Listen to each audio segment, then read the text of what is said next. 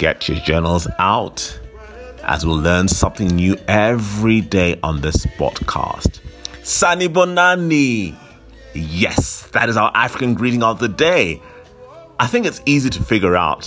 Nonetheless, at the end of the podcast, I will tell you where it's from, and I'll always I will also say goodbye in the same language. Today is the 14th of May 2020, sunny day where I'm at, and I trust the weather is great at your end too. This podcast is brought to you in partnership with Orada Consulting Group, a brain trust supporting governments, public and the private sectors in the adoption of emerging technologies across Africa. Our interesting fact on Africa today is did you know that the African continent is located mainly in the Eastern Hemisphere and to the major parts in the Northern Hemisphere? And did you know that Africa, which covers 30 million square kilometers, is bigger than the US, Canada, and India combined? Well, now you know, so don't believe those maps that you normally look at. So in our Africa I Gotcha today, it's all about health in Africa. And especially coming off the latest announcement that the coronavirus may never go away. The World Health Organization has warned and called upon a massive effort from global governments to fight the disease as the global death toll approaches 300,000. Mike Ryan, the WHO Emergencies Director, said on Wednesday that the virus that causes COVID-19 could become endemic like HIV, warning against any attempt to predict how long it will keep circulating. So focusing on the continent, here are our three stories that we'll be covering today around health related issues. I will not give the locations of where the stories or which cities or which towns we're in, but when we come back to you after the news update, I will let you know where they're from. So here's the first one. Doctors and nurses in the city stage, staged a sit-in to request the government to meet the demands amid the coronavirus pandemic. So that's our first one. Okay. And our second one is,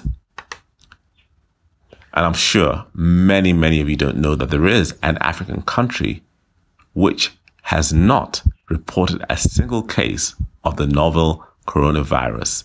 So this country, um, since April 18th, has only got four people quarantined who had contracted the disease. So we'll find out later on exactly which country that is too. And our final feature is from a country that has recorded more than 1,300 cases of the coronavirus, one of the highest totals in that part of Africa, with 15 deaths, deaths and the PM, the Prime Minister, was flown to France last week for medical attention. But for now, let's find out what's happening in various parts of the world from various hubs on our news roundup.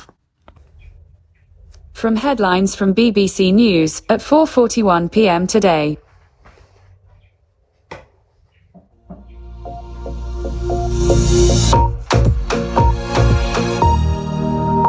You're listening to the BBC. The number of people visiting A&E in England has more than halved since the start of the coronavirus epidemic. Figures for March, when the lockdown was announced, indicate that urgent cancer referrals were down by almost 8%. NHS bosses are concerned seriously ill patients are being put off seeking treatment.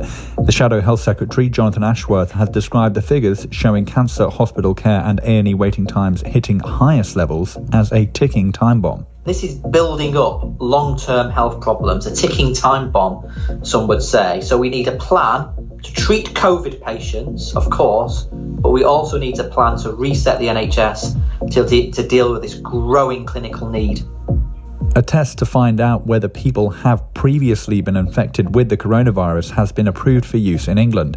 The test developed by Swiss pharmaceutical company Roche looks for antibodies in a person's blood. The hope is that those who've had the virus will have developed some level of immunity. Public Health England called it a very positive development, but government ministers say they don't know when the new test will be available to the public. The Office for Budget Responsibility says that government borrowing could reach £298 billion this year as a result of the coronavirus crisis. Britain's fiscal watchdog said this was an increase of £25.5 billion on last month's predictions to take into account the extension of the furlough scheme. A state of emergency has been lifted in most of Japan because of a fall in coronavirus cases, but will remain in big cities. In New Zealand, businesses have reopened following the end of a seven week lockdown. And if you're a soap fan, then there's good news coming your way. EastEnders will be back in production from next month. The show has reduced its number of weekly episodes from four to two over the lockdown period. Many BBC shows have had to halt production, but it seems things are slowly starting to get going again. That's the latest. Check back soon for more. From CNBC Tech Check at 10:19 p.m. yesterday. I'm Josh Lipton with your CNBC Tech Check. Amazon is making moves that signal shipping times could be returning to normal. The e commerce giant informed sellers on Saturday that it will no longer restrict new product shipments based on quality. Amazon has also restored some services to its website, such as its featured deals section. That page had been removed to prevent additional purchases amid huge spikes in demand. And sticking with Amazon, the company is launching a new $90 tablet, hoping to cater to the millions of Americans still stuck at home amid the coronavirus pandemic. The 8 inch Fire tablet has improved specs, including faster processors and more storage space. It also costs much less than competing iPads from Apple, which start at $329. Amazon's new Fire tablet starts shipping on June 3rd. And Uber has announced a slew of new safety features. The ride sharing giant will require drivers to verify that they're wearing face coverings and complete a health checklist before driving in the US, Canada, Mexico, and most large markets in Europe. Uber also plans to allocate an additional $50 million to purchase personal protective equipment like masks and hand sanitizers for drivers. That's all from the West Coast. We'll see you back here tomorrow. Spending more money to tackle the economic turmoil caused by the coronavirus pandemic will be worth it. That's the message of Fed Chairman Jerome Powell. He's urging Congress and the White House to increase stimulus. He's also batting down suggestions from President Donald Trump that the central bank should adopt negative rates. The pandemic will erase four years of global growth and may push 130 million people into poverty in the next decade. That's according to the United Nations. The new study estimates the outbreak will cut $8.5 trillion from the global economy. It also sees lockdown restrictions leading to increased automation and job losses, which could, which could further exacerbate income inequality. In the UK, the government is getting a boost to its plans to ease lockdown restrictions. The UK Health Authority has cleared an antibody test from Roche. These tests can identify people who previously had the virus and may now have a degree of immunity. Prime Minister Boris Johnson previ- previously described these antibody tests as a game changer. And the coronavirus may have triggered a 30 fold jump in cases of a rare blood disorder in children. That's according to an Italian study, adding to reports of cases in New York and the UK. It's a Kawasaki like disease that causes blood vessels to become inflamed and swollen, while children remain at lower risk than older adults. This report shows their risk isn't zero. Global news 24 hours a day on air and at QuickTake by Bloomberg, powered by more than 2,700 journalists and analysts in more than 100. 120 countries. I'm Ritika Gupta. This is Bloomberg. Okay. Africa, I gotcha. Today, we're all about health on the continent and bringing into you the stories you may never hear about. However,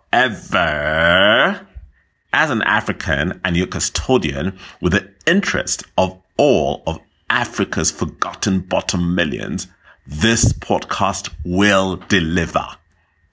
That you can be assured of. Now that you all have your thinking journals out, let's wade into the earlier headliners. And I'll start off with the first one.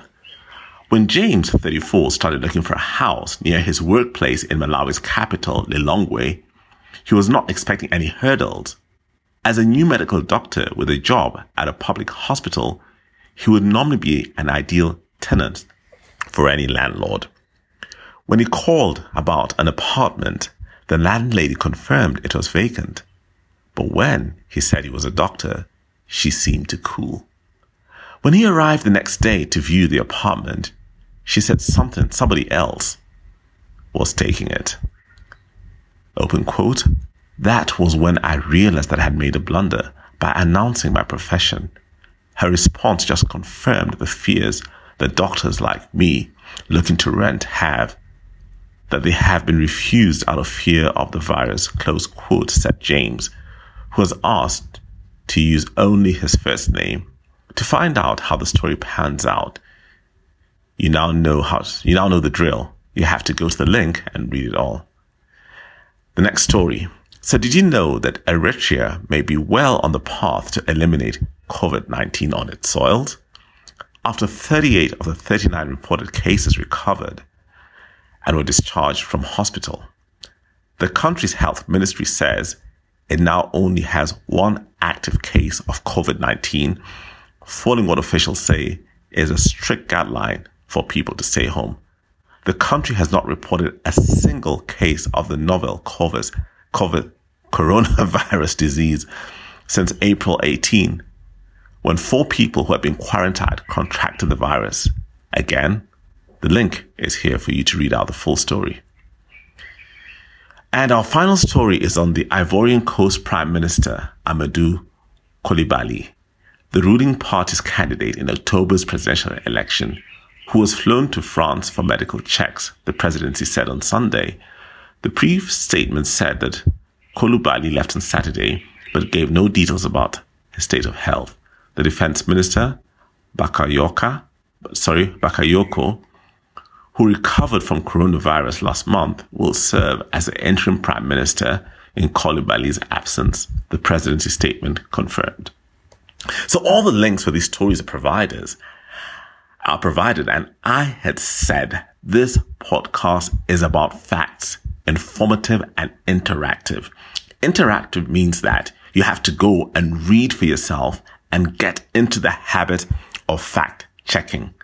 Yes, we've come to the end of the show and loads of you, judging from, my, from your feedback, have picked up on my pet peeve, which is the proper wearing of masks. But you've noticed that what I'm saying is true, haven't you? So let's continue to stay at home, stay safe, stay alive, proper, and I repeat, proper washing of the hands, social distancing, no visitors, and that goes to my cousin who on Sunday when I called her had her family over. Hey, cuz, please. No, no, no, no, no. Let's wait. And by the way, I've just remembered you still haven't returned my call. you better.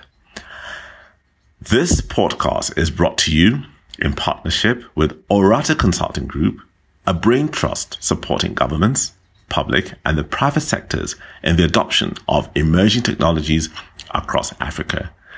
So our greeting was Sani Bonani, and our goodbye is Hamba Kahle. All these are from Sizulu, the Southern Bantu language of the Nguni branch spoken in Southern Africa.